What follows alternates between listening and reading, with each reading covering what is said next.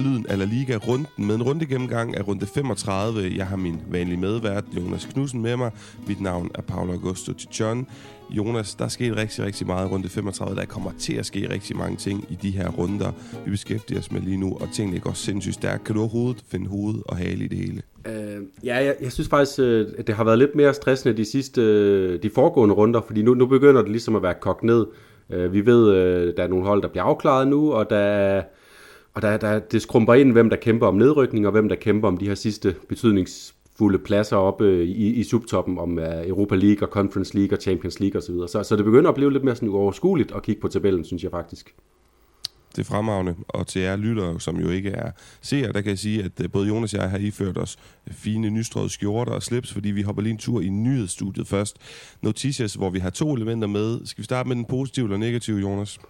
Øh, lad os starte dårligt, så vi kan få en positiv indflyvning til, til runde gennemgangen. Modtaget. Jamen, øh, Santimina, ham med sad jeg på Mestalla tilbage i 2019 og så øh, banke Levante sammen med resten af Marcelinos mandskab, og jeg havde en øh, 7. og 9. klasses, øh, jeg, havde, jeg var lærer for, underviser på den tur der, og øh, jeg sagde til flere af de her elever, ham der, han er det nye store spanske angribertalent, og jeg fik flere af dem til at købe trøjer med Santimina. Og det smager lidt surt og bittert nu, fordi øh, manden, han er jo dømt for seksuel misbrug. Det er ikke seksuelt overgreb. Der er en lille forskel. Øh, her vil jeg henvise til Anders Grønborg Greve, vores Celsa-guru, sammen med Kasper Brink selvfølgelig, som bare har styr på de her ting. Øh, og igen, det er også en af mine kardinalpunkter i forbindelse med at dække spansk fodbold. Nogle folk ved det ikke, men der er sindssygt mange dygtige, kompetente folk, der følger med derude. Anders Grønborg en af dem. Så øh, han skriver lidt, og, og jeg citerer fra, hvad Anders øh, skriver ind på Twitter, fordi han følger den her sag øh, ja, bedre, vil jeg mene, end faktisk nogen andre, og kan rette de store danske etablerede medier. Og det gør altså forskellen på, at han er dømt for seksuel misbrug og ikke overgreb, at han kun er blevet i godsøjen i dømt fire års fængsel, og ikke otte år. Men det er fire år. Og så er der sådan nogle, øh, hvad skal vi kalde det, juridiske ting, der er i klemme i forhold til, at Celta ikke som udgangspunkt kan fyre ham. Lige nu har de tilsidesat ham, og det er klart, de kan jo ikke, øh, jeg tror ikke, de skal betale hans løn, hvis man havner i fængsel. Men det er en trist sag, Jonas. Ja, det må man sige, og, øh, og det, det kommer også helt vildt meget bag på mig. Altså, øh, det, det, er jo altid, det kommer altid bag på en, når man opdager, at det er en, som man, hvis, hvis liv man jo på en eller anden måde følger med i gennem, gennem fodbolden for, for Santimirs vedkommende, når de viser sig at have, have gjort sådan nogle, øh, nogle vanvittige ting her. Men, men, og, men der er jo selvfølgelig forskellige grader af, hvor overrasket man er, og, og lige præcis Santimina, der, der, der virker han jo bare som sådan en, øh, altså som fodboldspiller, når man, når man ser han sådan, øh, den måde han agerer på på banen, så virker han jo som sådan helt ærligt og øh, hårdt arbejdende, øh, øh, bundsolid øh, øh, fyr, så, så det kommer også det kommer virkelig bag på mig og chokerer mig, at, øh, at, han, øh, at han er involveret i sådan noget her, også øh, fordi øh, at, at lige præcis Celta Vigo virker også bare som sådan et balanceret øh, sted at befinde sig med, øh, med, med gode fyre hele vejen rundt, men det, det viser sig så, at øh, nogle gange bliver man overrasket, og der, der sker nogle, øh, nogle maskefald i, og det, det har vi jo set igennem øh, fodboldhistorien, hvis man følger med, at, øh, at en gang imellem kommer vi ud for sådan noget her. Mm. Ja, men altså, som sagt, han er dømt mand af sexforbryder. Han skal selvfølgelig kunne forsvare sig selv, men det ser så ikke godt ud for Santimina, og så skal det selvfølgelig, så stoler vi på retssystemet. Jonas, ja, så vil jeg gerne lige også... nå at indskyde, at, at det her, det kunne jo være åbningen for, øh, for en lille transfer fra, fra Barcelona op til, til Galicien, øh, Martin Brathwaite, hvis han... Øh, hvis han selv er indstillet også på, at nu skal det være, nu skal det være slut, nu skal han ud og prøve at få noget spilletid, så, så Celta Vigo faktisk sådan en, en klub, jeg øh, lige siden han spillede i Frankrig, havde jeg sådan et godt øje til, at, at Breathwaite kunne, kunne ende der. Øh, jeg ved ikke, om de er blevet trætte af at prøve sig med danskere, men, øh, men i hvert fald kunne det være en, en oplagt mulighed at, at få ham ind og spille, spille bold med, med Jaco Aspas op foran. Og så er du begyndt på noget, Jonas, nu som vi ikke engang har aftalt nu, men på et eller andet tidspunkt over sommeren, så bliver vi jo nødt til, ligesom sidste sommer, at sætte os ned i en have, enten min eller de med et par kolde øl, tryk optag på mikrofonerne, og så øh, spekulerer jeg lige af transfers, fordi det kan også noget. Men lige nu skal det handle om noget helt håndgribeligt i forhold til en fodboldkamp, der skal spilles med spansk deltagelse.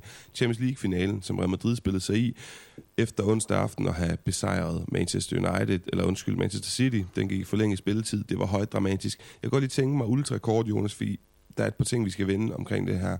Men prøv lige at beskrive, hvordan du oplevede de sidste fem minutter af ordinær spilletid.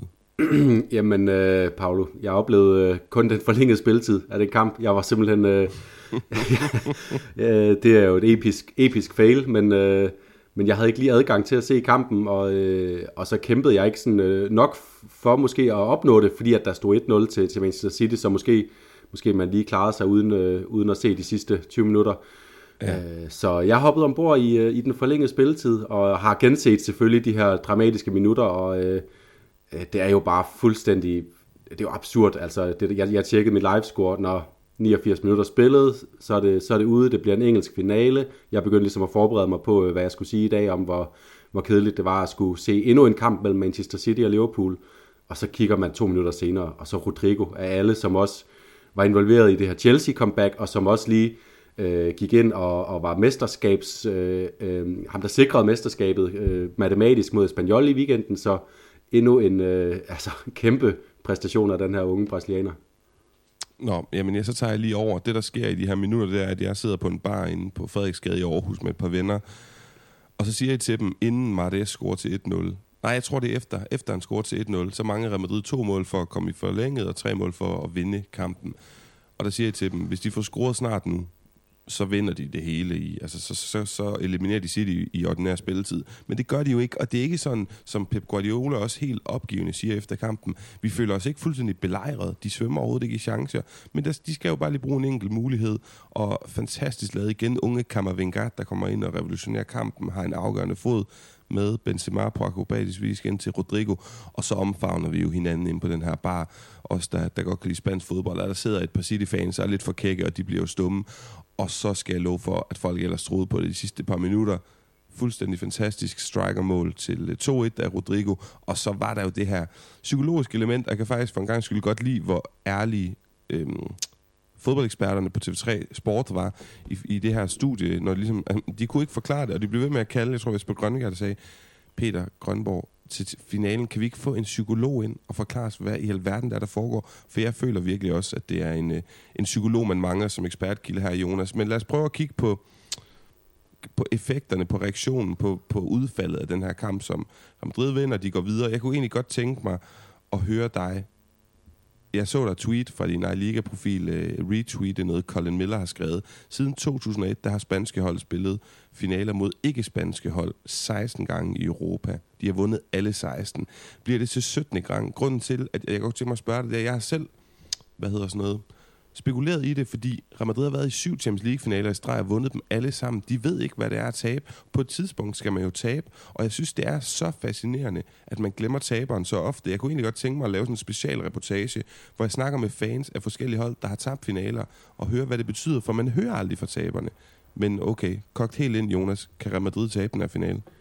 Jeg, jeg øh, føler, at det, er det her, man ligesom må strække, strække gevær og sige, nej, Altså Real Madrid er for mig nu favoritter til at vinde den her finale. Altså selvfølgelig kan de tabe. Liverpool er lige nu det bedste hold i verden. Det, det er jeg faktisk slet ikke i tvivl om, øh, selvom at de nu har, har tabt øh, mesterskabet til Manchester City. Men, øh, men i forhold til hvem der kan præstere den enkeltstående bedste kamp, så er Liverpool det bedste hold i verden. Men Real Madrid er favoritter til at vinde den her finale nu. Jeg, jeg kan ikke se det anderledes, fordi vi har nu har vi igennem tre runder øh, øh, øh gjort deres modstanderhold til, til snævre favoritter, og hver gang har de, har de gjort det her, og som, som de sagde inde i studiet også, altså, vi bliver bare nødt til at sige, det er ikke, øh, det er ikke tilfældigt. Altså, der er et eller andet, når man, øh, når man trækker Real Madrid-trøjen over hovedet, når man befinder sig i den her klub, når man er, når man er spiller, der er indputtet med de værdier, der bare driver ned ad væggene i den her øh, fantastiske fodboldklub, at, at, at så tror man mere på det, end når man spiller for andre klubber, og man har lidt ekstra at skyde med på en eller anden måde, uanset øh, hvordan øh, sagerne så står. Så derfor så, så i en Champions League-final, så har jeg Real Madrid som favoritter lige nu. Mm. Og Jonas, jeg tænker da bare, at vi skal have lavet en, en særskilt optag, når den tid kommer. Men for lige at, at komme med et par sidste abundes analytiske øh, punkter på den her øh, fodboldkamp. Jeg synes jo, som du selv siger, Rodrigo spiller en kæmpe stor rolle. Kamavinga, han er ikke Pedri på talentniveau, men han er altså kun 19 år, og, og det er virkelig altså op over. Jeg synes, han kan jo ikke, ligesom Pedri, øh, hver evig eneste weekend, både fordi han ikke får spilletid, men også fordi det ikke er ham, sådan at diktere en kamp med flot fodboldspil. Men sådan de her momentos puntuales, altså de her små, hvis du dykker ned i kampen og ser, hvordan han kan, han kan fuldstændig revolutionere som midtbanespiller en fodboldkamp mod de allerstørste hold i sin første sæson i Real Madrid, hvor han ikke har fået meget spilletid, og i sin første sæson i Champions League, det er altså den største scene, det kræver noget meget specielt.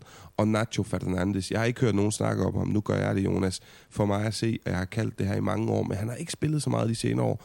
Men stadigvæk de sidste 5-6 år, synes jeg, han har bevist, jeg har aldrig set en bedre forsvarsspiller, som er tredje valg nogensinde i mit fodboldliv, skulle jeg til at sige. Kan du ikke sætte et par ord på både Kammervenga og Nacho? Jo, øh, og det er jo, det er jo sjovt, fordi så så man Atletico Madrid, Real Madrid i går, hvor de to spillede en, lad os sige, noget anden rolle. Nacho, fordi han spillede på den der venstre bak, hvor jeg også har klaget over, at at hvis, hvis Nacho har et lidt prøvet omdømme som fodboldspiller, så er det fordi, han for ofte har spillet øh, på, på begge bakker i virkeligheden, hvor han altid kommer til kort, øh, fordi at han sævner er inde i det der midterforsvar, og, øh, og der er han jo bare en... Øh, der er han jo bare en, super stabil skikkelse, og, en, øh, og der, øh, altså jeg tror kvalitetsmæssigt, der har der været bedre tredjevalg øh, til, til midterforsvar gennem tiden, men øh, i forhold til at, at kunne stole på en, en spiller og sætte, øh, en spiller, man kan sætte ind i en Champions League semifinale, i en Champions League final, hvis det skulle være, øh, så, er det jo, så er det jo Nacho, og det er jo også noget at gøre med det her, vi snakkede om før, med at have Real Madrid værdierne inde under trøjen. Han ved, hvad det kræver at spille i Real Madrid, for han har gjort det altid, og, øh, og, og derfor så, så kan Ancelotti bare stole på, at han går ind og, og leverer den indsats, der skal til.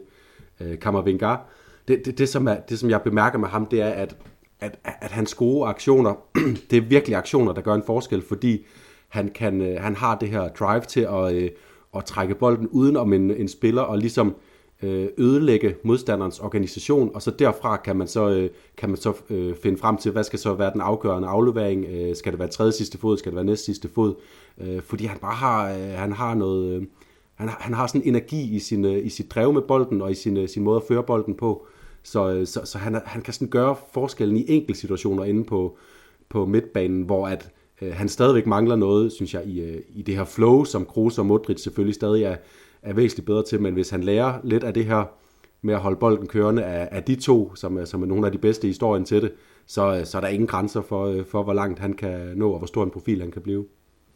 Jeg er fuldstændig enig, og det her med, også den saks, han laver på Bernardo Silva på et tidspunkt, den aggressivitet og fysik. Jeg kan ikke huske, hvornår Real Madrid's midtbane sidst har haft det her. Måske, jo, Casemiro, men altså sådan på 8. pladsen eller længere fremme. Også den sukkerbold, der ligger ind til Benzema.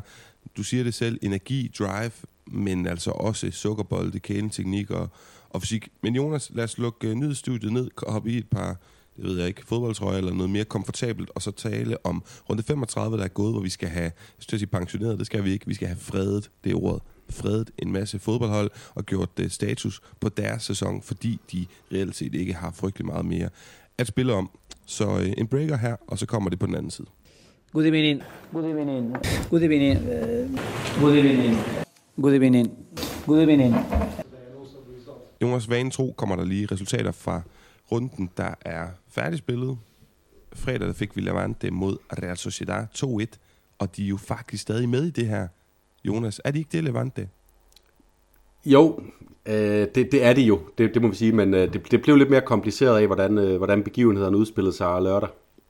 Ja, mere om det senere, fordi lørdag, og det er måske en af de ting, du peger mod, der fik Mallorca søge Granada, som vi jo alle sammen vidste, så ville der komme 8 mål, 6 af dem til Granada i en fuldstændig afgørende kamp, hvor Granada først hopper over Mallorca, og dernæst op over stregen. Aitor Karanka, vi lige skal snakke lidt mere om lidt senere. Atletic Klub Valencia 0-0, ikke så meget at skrive hjemme om i El Derby de Marcelino, og Atletic Klub, der ikke rigtig for alvor presser på for at tage den her Conference League-plads. Cardis Chelsea, den blev selvfølgelig 3-0 til Cardis. Sergio González tropper, der vinder komfortabelt i en gyser, hvor vi jo havde fredet Elche sidste runde, og Edgar Badia i Elche-målet. Han var altså ikke gået på sommerferie nu. Han parerede alt indtil langt ind i anden halvleg, og så fik Cardis endelig hul på bylden. Celta, Alaves, Celta 4-0, og nu Alaves altså bundprop, blandet, fordi de har scoret sølle 28 mål i 35 kampe, og prøv lige tankeeksperiment at tage Roselus øh, mål ud af den ligning, jamen så har de jo nærmest ikke scoret nogen. Betis mod Barca, jeg lovede 5 plus mål, det fik vi langt fra, vi fik godt nok 3, og de kom sent, men nu har Barcelona sikret sig Champions League i kommende sæson, og Betis de håber stadigvæk på at kunne komme med i Europas fornemmeste selskab efter sæson, men det ser, øh, det ser ikke nemt ud for dem nu. Søndag, Getafe Rayo 0-0 i et lille madrilensk derby, hvor Rayo med det ene point matematisk sikrede sig endnu en sæson i La Liga, og så over til Jonas igen. Gjorde Getafe det samme med din bog efter det her ene point? Ja, det, det, det synes jeg, fordi at der, og, og det afgørende her, det er ikke pointene ned, men at der er nogle, nogle andre hold imellem, så der er simpelthen for mange ting, der skal, øh, der skal gå galt for Getafe, for at det, at det virker sandsynligt, at de kommer i fare. Modtaget, men uh, Giga Sanchez Flores tropper, der måske er gået en lille bitte smule stå efter en flot stime lidt tidligere på foråret. Jeg glæder mig til at se ham med en helt pretemporada, en helt forårssæson og optagssæson hedder det frem mod kommende sæson, se om han kan få sat endnu mere skik på det her Getafe-hold. Vi kommer nok aldrig op på Bordalas øh, niveau, hvor man kan være tæt, om at, tæt med i ræset om at komme med i Champions League, men, øh, men mindre kan også gøre det. Tilbage til øh, de sidste tre kampe i runden, Villarreal Sevilla 1-1, Villarreal de var godt på vej øh, mod sådan et, et togt på en af de her Europa League-pladser, de ligger lige under, men de smider to vitale point i overtiden på den her Koundé-scoring, som formentlig sikrer Sevilla Champions League til efteråret. Så havde vi Espanyol Osasuna 1-1, duel mellem to midterhold i hver sin ende af spektret, og til sidst El Derby Madrileño, som Atletico vinder 1-0. Den var lidt descafeinado, det kan vi komme tilbage til. Men Jonas, allerførst, så har du, øh, jeg skulle sige, at givet dig en opgave. Det er jo ikke rigtigt. Du har bare selv forberedt den, og det er jo det, der kendetegner de bedste elever, man kan have som øh, underviser for at fortsætte i den analogi, som er lidt mærkelig, og hvor jeg lige pludselig er blevet lærer, og du er blevet elev. Men i hvert fald, du har forberedt noget. Kan du ikke lige øh, tage os igennem det? Jo, øh, og, og det er fordi, det jeg også øh, sagde, da du spurgte mig i starten, hvad, om jeg kunne holde overblikket, så, så er der ligesom to ting nu øh, tilbage, efter vi fik Barcelona i Champions League, vi fik Real Madrid kort til mestre sidste gang. Det er at følge med i, hvem får de her sidste Europapladser der på spil, og hvem, øh, hvem får... Øh, hvem trækker sorte pær ned i bunden, og, og det er ligesom der, jeg lige vil sådan prøve at give en, give en status på, hvor, hvor, hvor står vi henne. Og øh, vi snakker om Levante, som, øh, som, som får den her fremragende sejr over øh, Real Sociedad. Øhm, og så bliver deres dag jo sådan lidt ødelagt af, at, fordi at, øh, øhm, det er fint nok for dem, at øh, Granada de slagtede Mallorca. De skal kun hente en af dem. Øhm, så, så, så fint nok, hvis en af dem bliver sat, øh, sat helt til vægs. Desværre for dem, så, øh, så fik Cardis den her sejr over, øh, øh, øh, over Elche, som, som gør, at, øh, at der er øh, at der stadigvæk er, der er fem, henholdsvis 5 og 6 point op øh, til, til Cardis og Granada. Så, øh, så, så det, ser, det ser svært ud. De skal vinde alle deres kampe, Levante, og det samme gælder for, for Alaves, som fik et, synes jeg, afgørende slag nede i, øh, i bunden. Altså det var for mig at se sidste søm i, i Alaves ligekiste. Øh, det, det er rent teoretisk. Og i øvrigt så Alaves og Levante, øh, de mødes om to runder, øh, så hvis, øh, hvis, hvis ikke der kommer en sejrs her ud af den, så kan vi i hvert fald konstatere, at de to rykker ned, øh, men må ikke Levante afgøre den. Og så er, det, så er det jo spændende at se, at de skal møde Real Madrid på Santiago Bernabeu. Vi så et, du sagde, Descafeinado øh, Real Madrid hold, øh, hvis de kommer igen, og det på Bernabeu, så kan Levante tage en sejr, og så, øh, og, og så, er de, så, så kan de stadig ane noget der. Øh, og, og hvis man så lige skal tage den, øh, den anden ende, jeg, i øvrigt så et Bardia, som du sagde, havde rigtig mange øh, redninger for Cardis. De fik så også et rødt kort, øh, Elche, øh, som satte Cardis i gang. Øh, sådan et lidt tyndt lidt af slagsen, synes jeg. Og så et Bardia på øh, Ruben Sobrinos øh, øh 2-0-scoring der kom jeg til at tænke øh, på ordet Maletta, øh, men, øh, men med alle de redninger, han havde, så er det måske usandsynligt, at han, øh, at han har fået noget i, øh, i inderlommerne øh, af Cardiff-spillerne efter den kamp. Ja, en eller anden dag, den skal vi altså lige... Jamen, kan vi lige nå den hurtigt, det her Maletta-begreb? Fordi det er jo en af, det er en af også mine store... Altså, ja, kardinalpunkter, skulle jeg sige igen. Jeg vil så gerne forklare nogle af de her kulturelle ting til folk, der ikke kender det. Jonas Maletta, det betyder jo... Jamen, det, og det her det begreb, det. Ja, ja, kom du bare. Nej, du, øh, du, du fyrer den bare af. Det er, det er fint. Jamen, det handler jo om, at, man, at der har været sådan en vane, en kultur, en skik i spansk fodbold om, at hvis nogen hold har færdigspillet deres sæson på det her tidspunkt, så har der været sådan nogle lidt lyssky under bordet aftaler, hvor en klub har sendt nogle penge til en anden klub for at, at, at spille et resultat ud. Det kunne for eksempel være, øh, hvis Real Madrid synes, det er sjovt, at Barcelona ikke kommer i top 4, eller Atletico Madrid ikke kommer i top 4, så er de modstandere, de har de kommende runder. Hvis de har færdigspillet af sæson, så kunne Real Madrid lige love, komme til at sige i en privat samtale til den, hvad hedder det, respektive klubpræsident, jamen prøv lige at høre, hvis I vinder den her kamp mod Barcelona, så får I så også mange penge.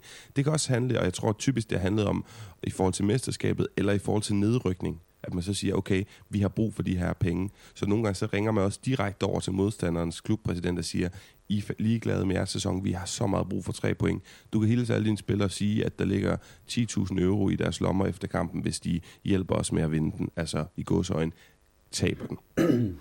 Ja, og det er, og det er jo så... Øh, øh det plejer så som regel at være på aller sidste runde, at den her, te, den her slags ting for alvor øh, foregår, men når som her, at Elche, de er at, og de er jo ikke matematisk sikre, og det er også det, der, der gør det lidt mere usandsynligt, øh, øh, men altså, de er stort set sikre og møder et hold, der desperat har brug for, for en sejr, så, så her allerede tre runder før tid kan vi begynde at, at spekulere i det.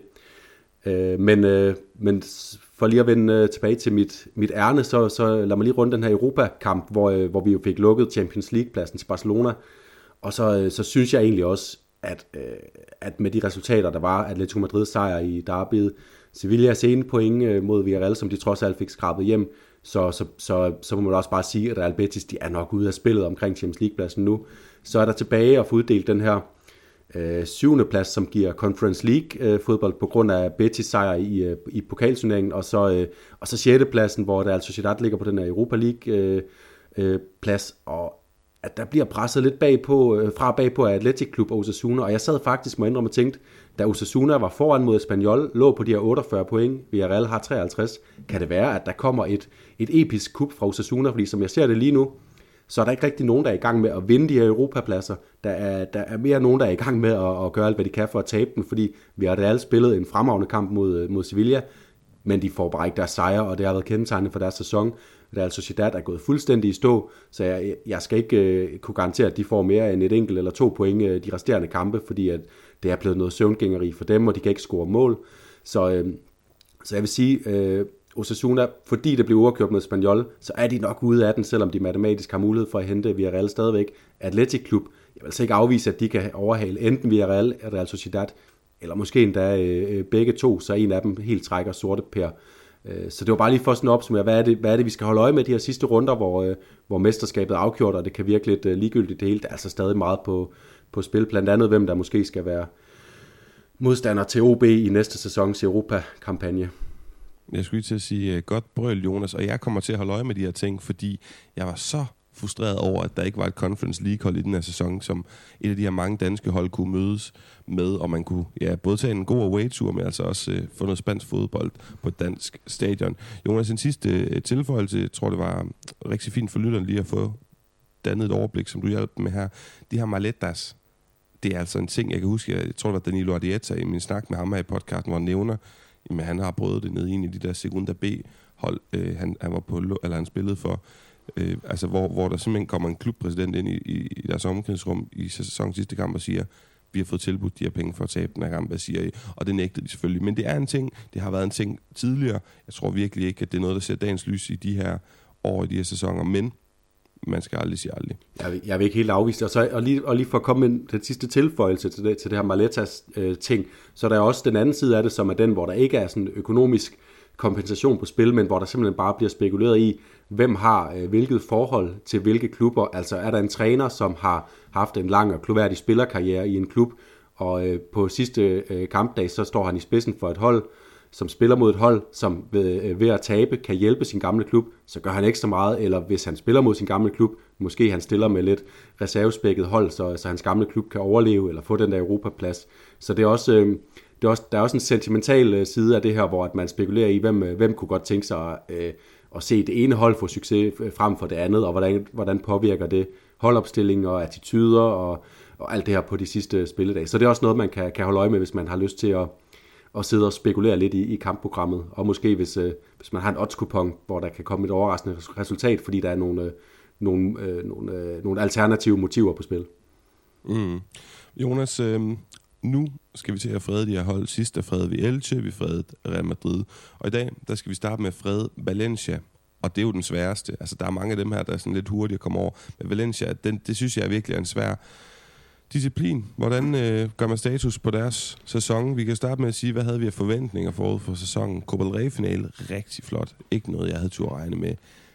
At de ligger og har sådan en, en tilværelse, ni fu, ni far midt i tabellen, det ved jeg ikke rigtig, hvad jeg skal synes om. Jeg har lyst til at sige, at det bare er en normal sæson for dem, med den tilstand, der er i klubben. Den grå sky af depression, der desværre hænger over fantastiske Mestalla, og den, det spillermateriale, Bordalas har. Men jeg har hele tiden lyst til at være en lille smule optimistisk omkring en klub. Det tror jeg også, Los Valencianistas derude, der lytter med, de kan fornemme på mig.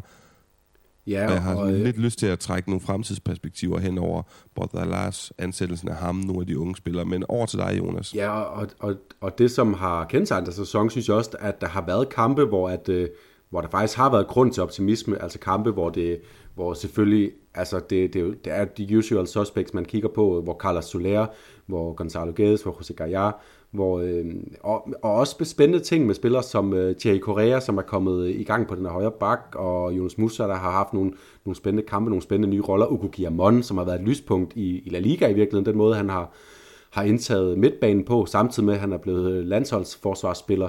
Øh, imponerende. Øh, så, så altså, der har jo været nogle lyspunkter, men, men, men, men det er Øh, det er ikke, Valencia-fans kommer ikke til at sidde og snakke om lyspunkter fra den her sæson, når de ender nummer 10, fordi det er så langt fra deres øh, selvforståelse. Så, så det er bare stadigvæk dominerende, som, som vi snakker om sidst. Den her frygt for morgendagen dominerer, øh, dominerer mere end øh, nogen form for optimisme i, øh, i Valencia. Øh, og, øh, og, og øh, hvis man snakker fremtidsperspektiver i, øh, i Valencia, så, så er man ude i rent gætværk, for, for vi aner ikke, hvad de har tænkt sig, øh, dem der står, står bag den her klub. Øh, så ja, en, øh, en, endnu en skuffende sæson for, for Valencia, og øh, øh, så er der bare håb, at, øh, at de her lokale kræfter, som prøver at, at overbevise Peter Lim om at sælge klubben øh, tilbage på, på lokale hænder, at de, øh, at de lykkes, og gerne hurtigst muligt, fordi øh, det, er, det er det, der skal til, for at vi kan begynde at sidde og snakke seriøse fremtidsperspektiver for, for Valencia, desværre. Amund Valencia. Så tager vi Rayo Vallecano. Kæmpe overraskelse den sæson. Altså klar kandidat til sæsonens største åbenbaring. Jonas, øh, vi kiggede på spillermaterialet, da de rykkede op og sagde, det ligner en tur ned i sekunder igen. Og så lå de den onden lyn med til Champions League-placeringer langt hen i efteråret. Fuldstændig vanvittig sæson, som så er gået i stå. De har en spændende ung træner, Andoni Iraola. Altså, det er jo tæt på 12 det her, hvis du spørger mig. Ja, og selv hvis vi... Øh, hvis, hvis ikke de havde haft den her fantastiske periode i efteråret, og hvis de bare havde jævnt kørt hen over hele sæsonen, og så på nuværende tidspunkt lå med 42 point, sikre tre runder før tid matematisk deres overlevelse, så vil de få det 12-tal. Jeg har lige øh, jeg, jeg noteret den, øh, det bud på en slutstilling, jeg lavede i vores, øh, i vores sæsonoptakt, og der havde jeg Rayo Vallecano på 20. pladsen. Så at, at de lige nu ligger til at, at ende øh, sikkert midt i tabellen, de kan jo stadig nå i princippet også overhale både Celta og, og Valencia i hvert fald, og, og, og faktisk komme med i top 10 det er, det er, det er langt over Rayo Vallecano's evner. Man bare sige, at Andoni Iraola har fået det allerbedste ud af sine spillere. Især sådan spillere som de to på midtbanen der, øh, Comesania og, øh, og hvad han, øh, Valentin, som har været fremragende og stabile øh, elementer, og så øh, den her rutinerede kantspiller Alvaro, Alvaro Garcia, der virkelig har, har taget teten i offensiv. Det, det har været imponerende at følge der Vallecano, og de fik jo det her dyk øh, som, også, øh, som også havde lidt at gøre med, at de jo også forsøgte at komme i den her Copa del Rey final, og de også var tæt på det. Så jeg tror simpelthen, det var det, der gjorde, at, at de fik dykket, og så tog det lige lidt længere tid, øh, end man havde forventet at komme tilbage igen. Så det, så det blev, der var lige lidt spænding om det på et tidspunkt, men ikke mere end, at, at vi har jo været overbevist om her i, i podcasten hele tiden, at, at de var ikke et hold, der kom i fare. Øh, og det er altså øh, kæmpe respekt til Andi Doni Raola for at kunne skabe den fornemmelse hos, øh, hos os nøglespiller Oscar Trejo er der vist ikke nogen tvivl om. Jonas, øh, nu nævner du det her med det her Copa med at satse all in og så fuldstændig tab alt, alt i ligaen. Og jeg kommer til at tænke på Levante i sidste sæson, og, og det kan, vi kan kalde det Levante-syndromet. Ja, og hvis den fortsætter i kommende sæson for Rayo, så rykker de jo ned, så nu skal de passe på. Ja. Men i hvert fald øh, status gjort over over Rayo. Celta Vigo er næste på listen. Jeg synes, uh, Celta, jeg var mere vild med dem sidste sæson, og kunne det, der var noget mere frisk, spændende nyt, da han kom ind. Det så så vanvittigt ud, den stime, han strikkede sammen. At det Nato Tapia er helt vild med ham. Ham synes jeg ikke, vi har set nok af i den her sæson. Så har vi selvfølgelig set for eksempel Javi Galan, der virkelig har taget et flot spring op, og allerede nu måske godt kan sendes videre op på en højere hylde. Som venstreback øh, synes, at Matias Dituro har jeg langt om længe forstået, accepteret, undskyldet tog mig så lang tid, Celtas fans. Han er en fantastisk målmand. Så der er selvfølgelig nogle tegninger på det her hold. Og, og man skal huske lidt ligesom Betis, det er et hold, der, der spiller offensivt, og så, det er ikke så lang tid siden, de rykkede op fra Segunda. Det er ikke mere end, end, end 6, 7, 8 år siden, så derfor, med det en mente, så er det jo vanvittigt flot, at de bare ligger stabilt øh, i den øvre ja, halvdel af tabellen. Men hvad, hvad gør du af status over dem, Jonas? Jamen, øh, det, er, det er lidt samme status. Jeg kan se, at jeg havde dem øh, på 9. plads i, min, øh, i mit bud på, på, hvordan den her sæsons tabel skulle ende. De øh, ligger nummer 11 lige nu, så det er, det er inden for skiven. Jeg synes, det, hvis, man skulle, hvis man lige skulle have sådan det kritiske øh, blik på det, så har der været nogle perioder af den her sæson, hvor det har været for tyndt. Altså, øh, øh, kunne det, jeg tror, han har haft meget fokus på at prøve at stabilisere bag sig, og det er faktisk lykkedes i store dele af sæsonen. Altså sådan en spiller som Josef Aidu, som jeg har været meget kritisk overfor, og egentlig stadig er det, fordi han er, øh, jeg synes, han er lidt en tikkende bombe i forhold til, at lige pludselig kommer der nogle mærkelige fejl, men han, kunne det har faktisk formået at arbejde med, med ham som del af det forsvar og, og gjort det mere stabilt. Og så har de måske så har det måske kostet lidt i deres øh, offensive spil, som jo er det, vi, øh, som det, vi elsker og holder af, af Celta for. Det er med, at de kan sprudle. Nu så vi i weekenden, de scorede fire mål, og, øh, og, og jeg synes også, der har været lyspunkter. Aspas øh, scorer jo stadig sin mål. Price Mendes synes jeg har været en fornøjelse at følge den her sæson. Helt klart en, øh, en spiller, som rigtig er ved at træde frem og vise det, øh, det store potentiale, han har som, øh, som spiller. Øh, så alt i alt en, en, en sæson på par for Celta Vigo, men hvor jeg, hvor jeg, hvor jeg synes, der, der er stadigvæk mere at komme efter for dem, fordi øh, de har altså de har mange dejlige spillere, og, øh, og, og sådan stabilt og trygt øh, miljø at præstere i, så, så det er sådan et klub, jeg, jeg også ser, at næste sæson kommer de til at ligge her, og kan måske skyde, op, øh, skyde lidt op igen. Men Iago Aspas bliver ikke yngre. Det skal vi selvfølgelig holde øje med. Jonas, for øvrigt, vidste du godt, at du og Mukhtar Diakabi fra Valencia er familie sammen? Det vidste jeg ikke, nej. Det kan ja, være, det, ikke, men, at det forklarer men, lidt af deres hang til, ja. til lidt skøre forsvarsaktioner en gang imellem. Jeg synes nemlig, de minder uhyggeligt meget om hinanden, den måde de spiller fodbold på. Jonas, vi skal videre til Espanyol. Kæmpe, også virkelig, virkelig flot sæson. De leverer en sæson, hvor de kommer direkte for oprykning og bare stabiliserer sig med det samme. Raul de Tomas nøglespiller selvfølgelig. Vi er jo mindre, klart mindre overrasket her, end vi er i forhold til Rayo Vallecano, som den mere eller mindre laver samme sæson rykker op, og så bare ligger stabilt i midten, når sæsonen lakker mod enden. Men øh, ja, Raul de Tomas, nøglespiller, du må også godt pege på en der, hvis du vil, men det er jo en traditionsklub på en helt anden måde, end Rayo Vallecano, og derfor havde vi de her forventninger. De har et andet budget, de havde en voldsom god spillertrup nede i Segunda også, som jo klart var over Segunda-niveau, og derfor forventede vi også, at de rykkede op, og ville klare det roligt med sådan stabil bravur, hvis man kan kalde det det. Ja, og det, og det skal blive virkelig spændende at følge dem næste sæson, synes jeg. Jeg havde, jeg havde dem jo faktisk, øh, da, jeg, jeg nævnte jo faktisk i vores optakt, at jeg kunne godt se dem lave sådan en lille kup op mod øh, europapladserne, fordi jeg synes, deres, øh, deres spillermateriale var så voldsomt godt øh, af et, af et sekundahold at være, og de havde det samme med op. Øhm, så, så, så det var heller ikke overraskende for mig, at de så hurtigt kunne finde ind i, i La Liga-niveauet. De har så haft nogle, øh, de har haft nogle perioder den her sæson, hvor de har øh, mere lignet en oprykker, end jeg havde, jeg havde forventet. Og det er måske også, altså, det er, det er retfærdigt nok, der er, uanset hvor godt spillermateriale man har, så er der en, øh, en forskel fra at spille sekunder hver dag til at spille La Liga hver dag. Så på enhver spillertrup, så vil man, øh, så vil man nok kunne se de her, de her perioder i en, øh, i en første sæson op i, i en af verdens bedste, øh, bedste ligaer. Øh, så hvis de kan holde bare fast i samme hold, øh, holde, holde kvaliteten i truppen, så, så kommer de også til at, at, få, at, at være spændende at følge næste sæson. Øh, så kan det være, det der, at de kan, at de kan stræbe lidt højere end, end bare i gåseøjne og, og, og, og stabilisere sig i, øh, i La Liga. Mm. Og så kommer den FC Barcelona. De har færdigspillet deres rolle i indeværende sæson, og så skal vi gøre status, Jonas. Så jeg kigger på den her FC Barcelona-sæson, og så tænker jeg, at det er den dårligste FC Barcelona-sæson, jeg har set næsten i hele mit liv. Jeg tror, med undtagelse af de første par er det der omkring første sæson, hvor Ronaldinho kommer? Er det i 3-4 sæson? Ja, det er lige før Ronaldinho kommer, der, øh, og der ender Barcelona jo også med at, øh, at kun kvalificere sig til UEFA-koppen gennem Men det er i hvert fald et statement, Jonas. Det må du gribe, som du vil. Ja, men øh, hvis man ser på helhedsspillet hele året, så er det, så er det det mest, så er det det dårligste siden øh, før Ronaldinho. Det er, det er jeg fuldstændig enig i. Øh, og, men er det ikke også opgaven? Og, og øh, ja, og, at tage hele sæsonbilledet. Jo, helt klart. Og så, øh, så var der de her, øh, der var de her 8-9 kampe øh, her i foråret, hvor, at, øh, hvor det lige pludselig klikkede det hele, og måske lå vi os øh, øh, bedrage lidt til at tro, at, øh, at og det gjorde øh, stor del af den øh, spanske øh, presse i øvrigt også til, at, til at, øh, at nu klikkede det for Xavi, og nu, øh, nu kørte det bare herfra og ind i næste sæson, og man skulle sige mesterskabs... Øh, øh, kandidater, fordi at, øh, at, at nu, nu spillede det bare, og de vandt 4-0 på Banabeo, men øh, Øh, så har den seneste tid også vist os, at, øh, at, at Barcelona har ikke fået ordnet deres problemer endnu. De er ikke 100% inde på det rette spor. En øh, pretemporada med, øh, med Xavi og med, med nogenlunde den trup, de har nu måske, øh, vil kunne gøre meget, tror jeg, og så vil vi måske kunne, kunne nærme os og se, se noget af det niveau, øh, vi, vi så i de 8-9 kampe der. Øh, men det er jo stadigvæk også et spørgsmålstegn, hvad der sker på transferfronten. Kommer der, hvad, hvad kommer der ind? Er der, kommer, hvad, hvad har man oppe i sin fronttrio? Bliver Dembélé? Øh, får man tilført noget, noget magi på nogen måde? Er Ansu Fati klar igen fra start? Kan man undgå skader til Petri, fordi når øh, Petri er skadet, så taber man, eller kan man finde en erstatning, der kan gå ind og træde i stedet, når Petri spiller?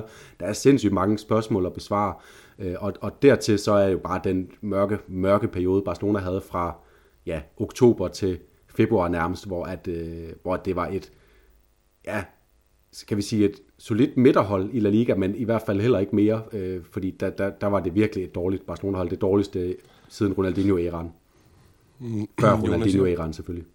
Jeg står sådan lidt og balancerer mellem at give Charvi et stort 20-tal og et lille 10-tal, men pointen er, og det bliver vigtigt, det her arbejde, han skal ind og ligge i løbet af sommeren for at forberede en, en sæson, kommende sæson, hvor han selv siger, at det er simpelthen varedeklaration vi skal vinde titler i kommende sæson. Vi skal øh, konkurrere omkring de største titler allerede der. Men jeg tror, det bliver endnu vigtigere ude på direktionsgangene. Er der for just det, der man øh, Planes. Jeg kan ikke huske, hvem af dem, der stadig er tilbage. Jeg kan aldrig huske, om det er Matteo Alemani eller Matteo Alemani, fordi den ene, han er fodboldekspert på Cardenas her. Alemani. Og den anden, Alemani, godt, tak. Alemani inde på, på direktionsgangene, fordi Griezmann, tror jeg, kommer tilbage. Pjanic, høje lønninger. Kan de kan de komme af med Lenglet, Umtiti, Pjanic, Brathwaite, øh, ja, Griezmann selvfølgelig. Hvad med Coutinho? Han kommer vel også tilbage som udgangspunkt, øh, altså medmindre de kan få afskibet ham til Aston Villa, og det troede man jo, man kunne i starten, fordi han var så god i starten derovre, men, men er virkelig faldet af på den. Hvad med Usman Dembélé? Der er så mange spørgsmålstegn, og jeg tror, det er tusind gange vigtigt. Det er selvfølgelig en overdrivelse, men jeg tror reelt set, det er et vigtigt arbejde, der bliver lagt på direktionsgangen i Barcelona til sommer, end det er på fodboldbanen. Ja, og, og og øh, der er ingen tvivl om, der bliver ikke lige så meget støj om Barcelona, som der var sidste sommer. Øh, men det er måske også det meste støj, der nærmest nogensinde har været omkring en, en, en, nogen fodboldklub i noget transfervindue, på grund af hele den her Messi øh, historie, som selvfølgelig var, var en episk transfer-saga. Øh, men der kommer også sindssygt meget støj, altså det er bare det, du siger med, med dem, der skal ud. Og, og det er jo også spillere, dem som, som du riser op her, som kommer til, de kommer til at møde ind øh, sammen med resten af truppen, medmindre de når at finde en, øh, en, øh, en ny klub, inden at, at man møder ind til den her pretemporada. Så, så, så det, det, er, det, det er noget, som Xavi skal, øh, det, det er en prøve, Xavi skal øh, bestå på mandskabsbehandling, fordi han skal holde en spiller som Langley til ilden i en, i en, i en, i en opstart, samtidig med, at Langley nok godt ved, at, at Xavi ikke øh, øh, har tiltro til, at han skal være en del af, af det her projekt nødvendigvis. Så sådan er der, ja, du har, du har fint ridset, ridset de spillere op, der står i den situation, men, men Xavi bliver nødt til at håndtere, at de er der, fordi han kan heller ikke bare forvente, og det, det, er, jo desværre, det er jo desværre noget, man må sige om Barcelona, han kan ikke forvente, at, at, øh, at klubben er kompetent til at, at sikre sig at komme af med dem her, fordi de har vist sig øh, sæson efter sæson ikke at kunne magte og sælge spillere, øh, og, øh, og hvis de skal sælge dem, så, så er de, har de også bragt sig i en situation, hvor, Øh, Øh, klubberne rundt omkring i Europa, de godt kender til den øh, sårbarhed, klubben har på den her front, så, så de kommer til at underbyde, og Barcelona bliver nødt til at acceptere nogle øh, grove underbud på nogle af de her spillere, hvis de vil sikre sig at komme af med dem, fordi øh, de har ikke gjort, de har ikke, de har ikke lykkes med at, at, at øge transferværdien gennem de her udlejninger, som de havde håbet på. Så det bliver, det bliver også en barsk sommer, øh, for, som du siger, for, for direktionsgangen, og, men også for Xavi, som skal håndtere de her, ja, de her spillere, der kommer til at befinde sig i et limbo. Og så en sidste point omkring Barsas tvivlsomme økonomi og fremtid på den front, Jonas. Før, der var det umuligt at skille sig af med Coutinho, svært med Griezmann, Brathwaite, Dembélé, nej undskyld ikke, Dembélé, Langlais og Umtiti, fordi de vil ikke smutte. Det var dengang, det så allermest depressivt ud i Barcelona. Nu er der optimisme og spore. Xavi er kommet ind, virker til at være en god træner. Hvis jeg er de spillere, som ikke gad at smutte før, så gider det heller ikke smut nu, hvor det begynder at se spændende ud. Jeg vil da byde mig til. Men Jonas, vi skal selvfølgelig nok følge op på alt det her. Nøglespiller for mig i sæsonen, Pedri, både på godt og ondt. Han har simpelthen vist, hvor uhyggelig god en spiller han er, når han spiller. Og når han ikke er med, så lider Barcelona øh, skræmmende meget, alarmerende meget, hvis du spørger mig. Et hurtigt bud for dig på nøglespiller, og så skal vi videre i programmet. Jamen, så vil jeg faktisk pege på, øh, på Gerard Piqué. Han er, han er i modvind lige for tiden, men Øh, ligesom Pedri, så man bare sige, at man kan se, øh, man kan se en stor forskel på Barcelona øh, i forhold til, når Piqué spiller, øh, og når han ikke spiller. Der er meget mere ro i, i det opbyggende, og der er meget mere ro på de, de bagerste linjer i det hele taget, og en spiller som Ronald Araujo, som også er, var et bud på en, en profil måske, hvis ikke han har været så meget skadet. Han er også meget bedre, når Piqué spiller sammen med ham, fordi at der er bare uvurderlig erfaring og øh, selvfølgelig også evner, øh, Piqué besidder øh, til at hjælpe det her Barcelona-hold. Så fik vi gjort status på de hold, og øh, ja, så kommer der flere statusopgørelser frem mod de kommende runde gennemgange, de sidste par snakke for sæsonen omkring runderne, Jonas. Vi har alle mulige ting på programmet i løbet af sommeren, men mere om det senere. Nu skal vi lige hurtigt vende et par kampe fra runden. Jeg vil faktisk ikke sige, jeg synes ikke, vi skal vende Barcelona mod Betis. Jeg vil bare lige nævne, at det var interessant at se Barcelona lave en Basilio til Betis for at have vundet Copaen, anden de får, efter de også fik i sidste runde af Real Betis. Hvis du har en enkelt pointe på en kamp, må du godt komme med den, ellers så kan vi hoppe videre. Jamen, det var, det, jeg har lige to hurtige, og det ene der er selvfølgelig, at Ansu Fati kommer tilbage, scorer et mål, et, et en lidt, lidt, lidt mærkelig afslutning, må man sige. Jeg, jeg vil ikke forvente nogensinde at ramme bolden på den måde, og den så øh, trillet ind. Men, øh, men han, har også han har fået fixeret øh, målmanden til den ene side, ligesom vi, øh, vi så Rodrigo mod Espanyol i sidste runde. Det der med at trække ind og så afslutte flat. Det er jo Mbappé-afslutning, hvis du spørger mig. Ja, det, det kunne man godt sige. Øh, måske vi skal til at kalde den Rodrigo og Fati-afslutning, for, medmindre vi, vi får klæde af Mbappé næste sæson i, i La Liga.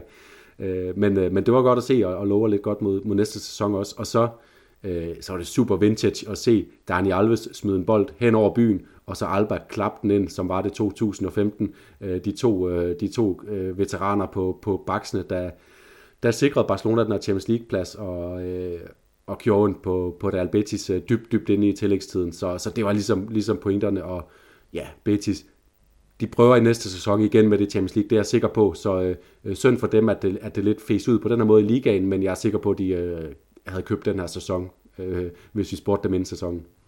Men hey, de har en Europa League-billet. De ja. har vundet første trofæ i 17 år. Og, og jeg synes, jeg elsker den ambition, de viste ved at sige, Manuel Pellegrini efter Copa del Rey-sejren, det er fint, det var rigtig hyggeligt at prøve det. Vi skal bare i det tok mod Champions League. Og det lykkedes de jo så ikke med, sådan mere eller mindre, mere eller mindre endegyldigt efter den her runde med Jonas.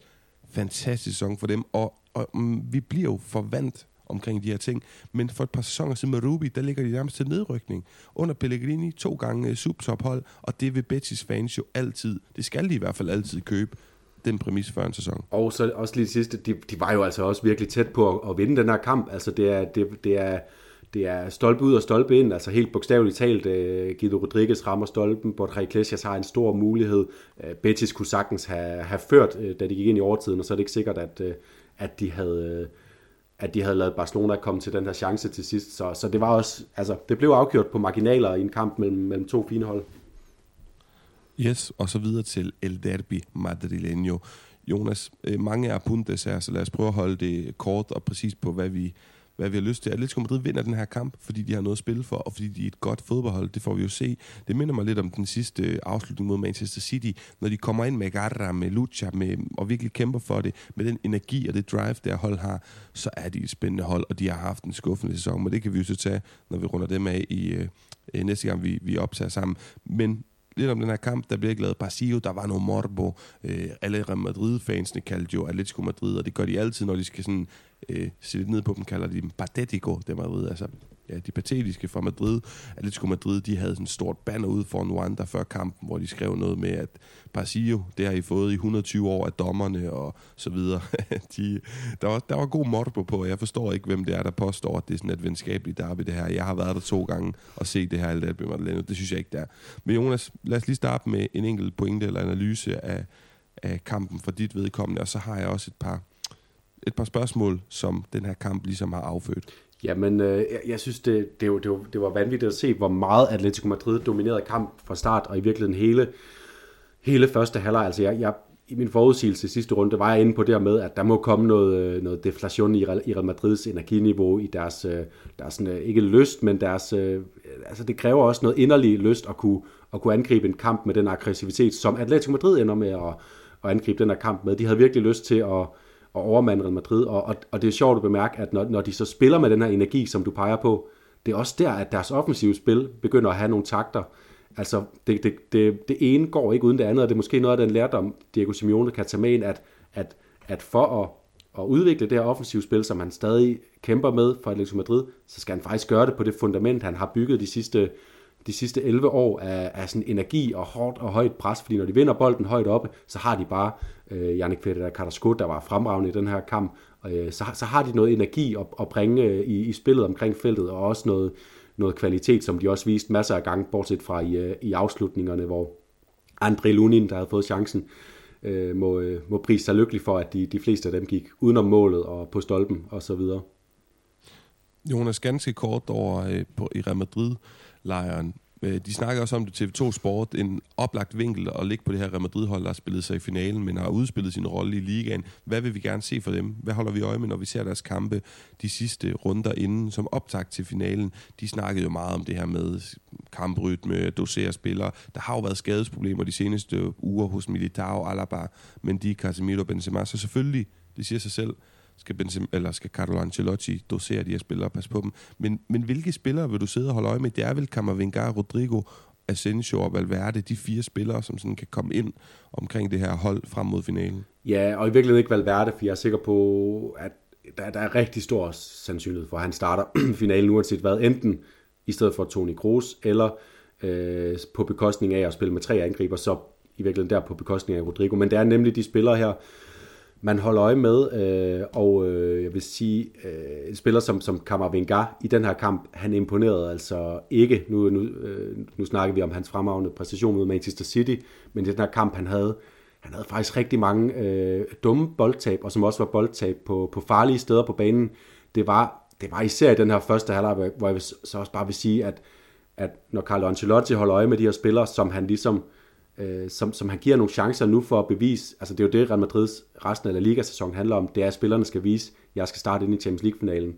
Når Ancelotti giver dem de her chancer, bliver han også nødt til at holde øje med, hvordan fungerer holdet, imens de laver de her fejl, fordi øh, det, var, det var et Real Madrid-hold, der var helt ude af, ude af takt, og så, og så kommer midtbanespillere altså bare til at tabe bolden oftere, fordi de ikke har de her naturlige muligheder. Luka Jovic gemte sig, han havde Nacho at spille på venstre bak, og Lukas Vazquez, som havde mere end rigeligt øh, at se til med at øh, og rejse sig igen, efter øh, Carrasco havde sat ham på hælene øh, gang på gang. Øh, så, så der var en forklaring på, at Kammervingar mistede den, men det var alligevel lidt, lidt bekymrende, så let, så let at, øh, at, at Kukke øh, flere gange kunne, kunne overmande ham. Øh, og så Rodrigo Asensio kommer, øh, kommer i anden halvleg meget godt i gang og får begge to skabt, især Asensio faktisk, synes jeg, skabt nogle farlige situationer, men, men får ikke helt, helt afsluttet det godt nok, så, så det er, da Vinicius kommer ind, øh, Øh, da Vinicius kommer ind, og Valverde kommer ind, at Real Madrid for alvor øh, løfter sig og bliver farlig. Øh, så, så, så på den måde, så, så lærte Ancelotti ikke helt vildt meget af den her kamp, synes jeg. Nej, og det er ikke for at opfinde den dybe tallerken, men en ting, jeg synes, vi også skal huske på, at vi skal se fra Real Madrid, det er jo altså konkurrencedygtighed. Vi skal se nogle gode kampe fra dem, nogle gode momenter. De skal score nogle mål. Fordi, og jeg er ikke træner på det niveau, og jeg kender ikke til det der med at skulle... Det er jo også en, en, ja, en kuriøs situation. Altså, det, det er jo mærkeligt det der med, at du har vundet, og du er så succesfuld, og lige pludselig, så vil du egentlig bare godt holde pause fra det. Men man skal jo passe på ikke helt at miste kampgejsten, ikke helt at miste det her momentum. Så personligt vil jeg sidde og kigge på sidste kamp inden finalen, 38. spillerunde, at der skal Real Madrid fuldstændig gå amok, at de skal bombardere modstanderen. Men jeg tvivler på, at de gør det, og jeg tror egentlig også, at Ancelotti har godt styr på det. Jonas, en sidste pointe for dig på den her kamp? Ja, jeg synes, øh, det, det er måske en lidt, lidt, lidt, lidt hård pointe oven på sådan en kamp her øh, i kølvandet på mesterskab og finale kvalifikation. Men jeg synes også lidt, det var et billede på, at, øh, at det, som vi har snakket om hele sæsonen, det er ikke Real Madrids trup, der vinder det her mesterskab. Det er Real Madrids øh, individer. Det er Courtois, Benzema, øh, Vinicius øh, i, i særdeleshed, og så selvfølgelig også de andre, øh, der, der ligesom er en del af den faste galaopstilling og har spillet de her Øh, det vi snakker om, der er 16 spillere, der har spillet over 1000 minutter. Det er de spillere, der har vundet mesterskabet. Det er ikke, øh, det er ikke trupbredden, fordi der var godt nok, der skal også være stor forskel selvfølgelig på Real Madrids B-kæde og Atletico Madrids A-kæde, der kæmper for alt, men der var enorm forskel i den her første halvleg, så, så, så det, det viste også bare, at vi ikke har taget helt fejl, når vi har, øh, når vi snakker om Real Madrid i løbet af den her sæson. Enig. Jonas, øh, lad os så på en breaker og så tage ja, priserne, kåringerne, som vi jo vanen tro uddeler, og som altid også bringer noget debat og diskussion med sig. De kommer efter breakeren her. Luis, llámame por favor. Venga, estoy preocupado. Adiós, guapo. Jonas, lad os starte med rundens detallazo. Den detalje, der står ud, der har været flere af dem. Dennis Suarez, han splitter simpelthen kæderne og finder en Iago Aspas, der scorer ved nærmest stolpe. Det er et rigtig flot mål. Sava Sevilla scorer et vanvittigt flot mål. The Grey Fox der, Mallorca mod Granada, men det ender jo ikke med at blive noget. Og så er der Albas Golasso, jeg også har noteret mig, som du også nævnte. Jeg går altså med Dennis Suarez. Jeg savner de her pasninger ned langs jorden, der bare splitter kæderne. Jeg synes slet ikke, vi ser dem nok i fodbolden i dag. Det er nok en udvikling med noget, nogle tættere og strammere kæder. Prøv lige, kan du huske, hvor ofte Gucci han gjorde det der? Altså, det er, det er min yndlingsform for pasning i fodbold. Den leverede Dennis Suarez. Han får prisen for mig. Ja, det, det synes jeg også er helt retfærdigt. Jeg, øh, jeg må også sige, den, øh, jeg må sige, jeg holder, jeg, holder fast i den Alba-kasse, øh, øh, også fordi det, det var med det der vintage-oplæg fra Alves, og det var dybt ind i overtiden, og han, altså, det, det er jo ikke første gang i sæsonen, øh, Alba han får det der træf på en flugter. Det er bare en, det er en helt vanvittig flugter på så, så lang en, øh, på så høj en, øh, en ballonboldsaflevering, så, øh, så, så Alba får den, får den for mig i, i den her omgang. Jamen helt fair. Så lad os gå videre til Hugon. Jeg synes, at Marmadashvili gjorde det rigtig godt. Vi ja. snakker også om Edgar Badia, der gjorde det godt. Diago Aspas og Jorge Molina leverer begge fantastiske kampe. Jorge Molina indhop, altså involveret undskyld, i et par mål selv, også et par oplæg. Jeg synes, han var helt fantastisk. Han er jo også blevet 40, er han ikke det, eller 39. Jorge Molina. Jeg synes ikke, vi snakker nok om ham manden, Vi også har døbt Jørgen Mølle ved flere lejligheder. Så han får den for mig, fordi det spidser til nede i bunden, og han gjorde altså forskellen for Granada her. Jeg har også noteret mig uh, Yannick Ferreira Carrasco. Jeg synes, det var en, uh, det var en, en uh, præcis overbevisende præstation. Måske endda lidt mere, end, end uh, vi har vendet os til at se fra ham. Han er, han er, når vi skal lukke Atletico Madrid ned, uh, måske i næste næste øh, podcast, så er jeg sikker på, at vi kommer til at snakke om ham som, øh, som en af, af deres profiler i år. Øh, fantastisk præstation af ham øh, fik Lukas Vaskes til virkelig at se, øh, se rundt os ud. Øh, men øh, altså, Jørgen Mølle kommer ind, ligger to oplæg, scorer to mål i en kamp, hvor at øh, Granada smadrer Mallorca, den direkte konkurrent i nedrykningskampen. Det er, det er så stort format af en så rutineret spiller, der bare kommer ind og viser, her skal I se gutter, sådan her overlever man i La Liga, og så øh, eksekverer han bare. Det, øh, det er altså en rundens rugon værdig for mig. Jamen fedt, vi er enige. Jørgen Mølle, jeg sidder sådan lidt og stusser over, det lyder som en skansmaler eller sådan et eller andet. Men den gode Jorge Molina, han får den altså. Herfra Jeg er helt enig med, med de betragtninger omkring Janik Federa Carrasco. Jeg sad nærmest og havde ondt på Lukas Vaskes vegne. Altså det der, det er prototypen. Det er konge skoleeksemplet på, når en højre bak har marit om en venstre kant i flere uger efter. Nøj, hvor blev han kørt rundt. Men øh, videre, Jonas, til vores øh, Dani Alves og Douglas skala. Lad os starte med Dani Alves. For mit vedkommende den positive ting, at Bruno Soriano bliver hyldet på La Ceramica, og øh, Bocini, den her argentinske spiller for, jeg tror det er Independiente, der er der er en One Club Man. Han blev hyldet i Atletico Klub, fordi de har den her tradition om at hylde andre One Club Men. Vi har snakket om det før, jeg nævner det igen. Spansk fodbold hylder sine helte på en fantastisk måde. Jeg har ikke set det i engelsk fodbold. Jeg har slet ikke set det i dansk fodbold, hvor vi er horrible til det af den ene eller anden grund. Så tak til spansk fodbold for at hylde disse to, og var det fantastisk at se Bruno Soriano tilbage på La Ceramica, hvor han har, altså, han har lagt uhyggeligt mange pasninger på den bane, der hed El Madrigal før os. Det har han, øh, og øh, gode pasninger, og også den slags pasninger, du snakker om fra, fra Dennis Suarez, de her jordfræs, og, og ofte lange, lange indersideafleveringer, som bare øh, fræser hen over det fantastiske øh, øh, grønne græs på Ceramica. Det, det er noget, man savner at se. Og jeg elsker også den der pris, øh, Athletic Club har kørende, at de tager ansvar for, for hele verden, og at vi får hyldet de her One Club players. Så øh, helt, øh, helt fortjent. Min, øh, min Alves, det var altså... Der går jeg lige til en, en video, jeg øh, nød at se på de sociale medier. Det var fra, fra Real Madrids vanvittige øh, comeback, hvor, øh, hvor der jo... Jeg prøver at gætte det. Øh, ja, det må du. Er det, er det omklædningsrummet, hvor Militao, Vinicius og Kammervinga danser? Nej, det er, det, er, det er simpelthen uden for stadion. Øh, de har folk, der har forladt stadion før tid, fordi de har, øh, de har givet op på, på kampen. Og så, så hører de mål, og de hører mål, fuck, der kommer forlænget spilletid, vi har lavet mirakel, jeg har ikke set det. Og de her folk, de står sådan desperate. Jeg er kommet hele vejen fra Barcelona, luk mig ind, og jeg har betalt 250 euro, øh, luk mig ind, det er uretfærdigt. Og så er jeg bare sådan, jamen, så bliv dog inde på stadion, din store idiot. Altså, det er simpelthen så dumt, og, de er, og det er på Banabeo i en Champions League semifinal. Real Madrid, de har gjort det to gange, øh, de har gjort noget PSG mod Chelsea. Jeg forstår ikke, hvordan man kan få sig selv til det, og så var det bare, det var velfortjent at se dem blive, blive på en eller anden måde ydmyget på den måde, at de der vagter, der bare er helt kolde, holder dørene lukket, så kunne jeg blive inde, mine venner. Øh, I får ikke noget ud af det her. Så øh, god, øh, ja, det var bare dejligt at se, at nogen blev straffet for, for, for Jamen, så ikke at have tiltro også... til deres hold, som har gjort det så mange gange. fandt vi også ud af, Jonas, så sagde du masochist. Men det var din Dani Alves. Okay, jeg tænker også, det var mere en Douglas. Altså, det var dumt, men det kunne du godt lide at se. Ja, Lad os hoppe over på Douglas, som så er negativt. Jeg kan starte, øh, altså, jeg har nævnt det oppe i toppen af udsendelsen, Santimina.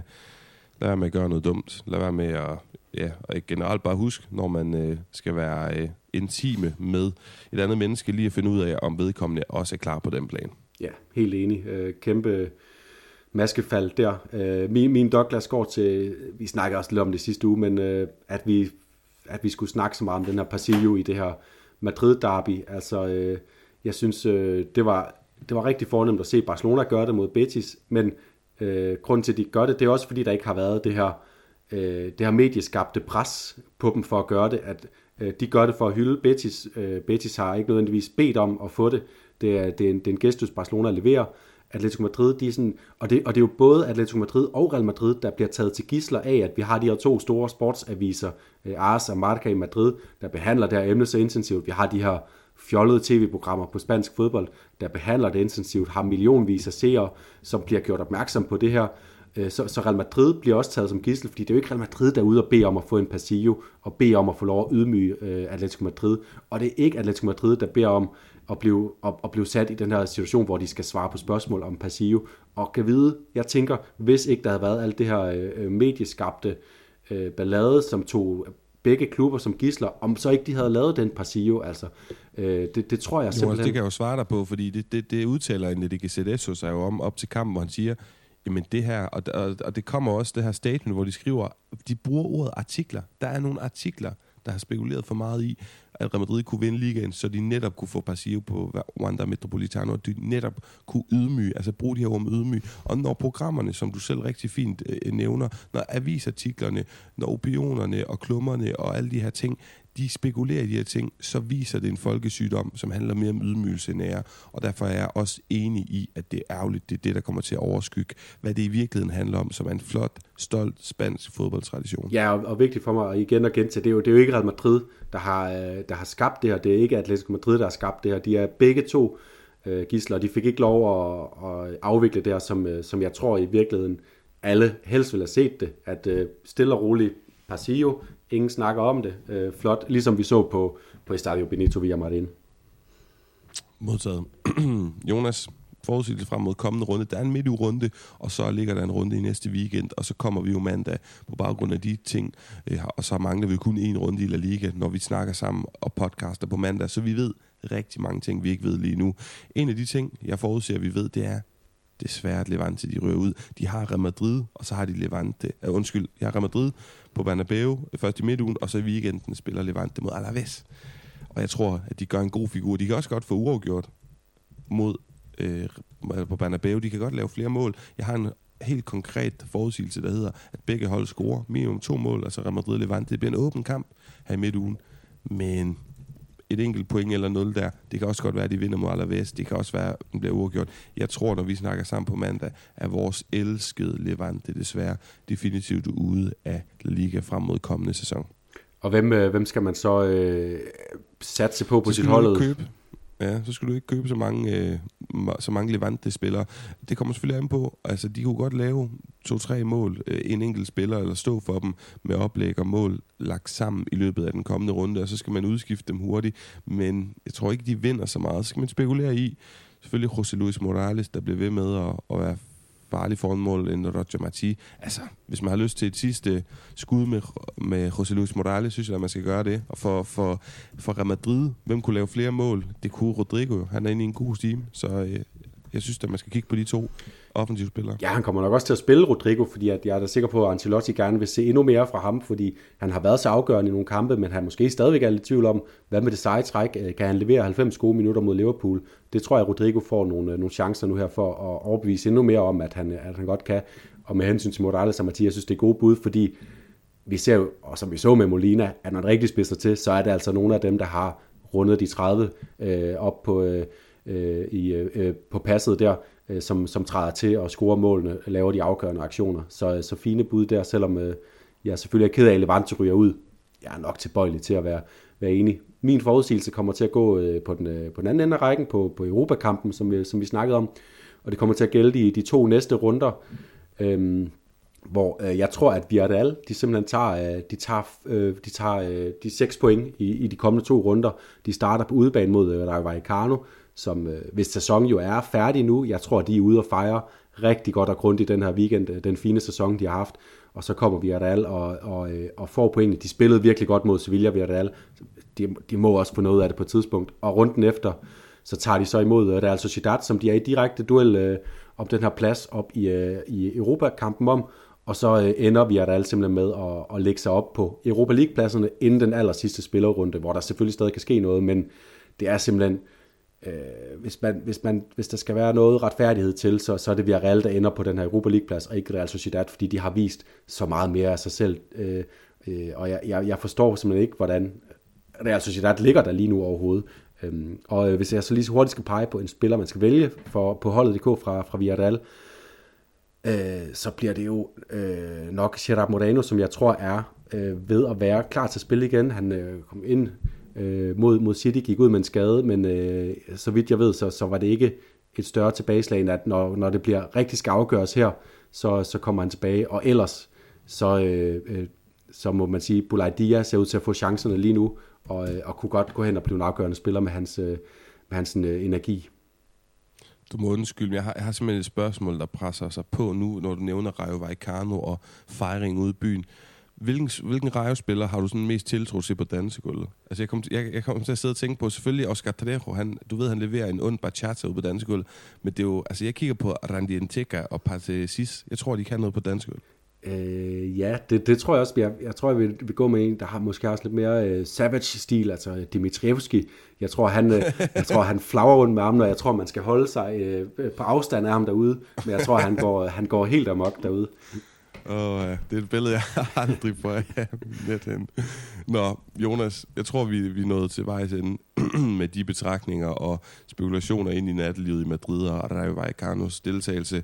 Vi er tilbage på mandag, og der skal vi have jeg ved ikke, hvorfor jeg hele tiden vil sige pensioneret, men vi skal have fredet nogle flere hold, ikke pensioneret dem, øhm, fordi at deres sæson er færdigspillet, når der de næste to runder er løbet af stablen. Så øh, ja, vi lyttes ved der. Ciao for now.